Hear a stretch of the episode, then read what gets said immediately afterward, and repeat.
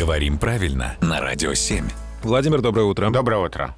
Доброе утро, Владимир. Есть у нас интересный вопрос от Валентины. Слышала она, что по правилам русского языка говорят «вишневый», если речь идет о саде, но «вишневый», если варенье, компот и так далее. Так ли это? А это не так в современном русском языке, правильно вишневый во всех значениях. Но вариант вишневый на самом деле действительно был.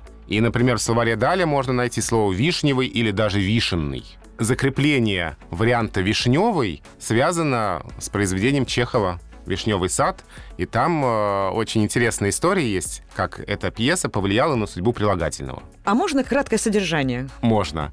Станиславский в воспоминаниях о Чехове писал, что Чехов пришел к нему и сказал, что нашел чудесное название для пьесы «Вишневый сад». Прошло несколько дней, вспоминает Станиславский, и как-то во время спектакля Чехов зашел к нему снова и сказал «Не вишневый, а вишневый сад» объявил он и закатился смехом. Дальше Станиславский пишет.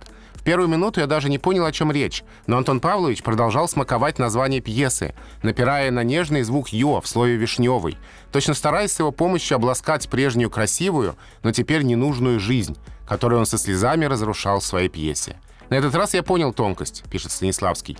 Вишневый сад — это деловой коммерческий сад, приносящий доход. Такой сад нужен и теперь. Но вишневый сад дохода не приносит. Он хранит в себе и в своей цветущей белизне поэзию былой барской жизни. Такой сад растет и цветет для прихоти, для глаз избалованных эстетов.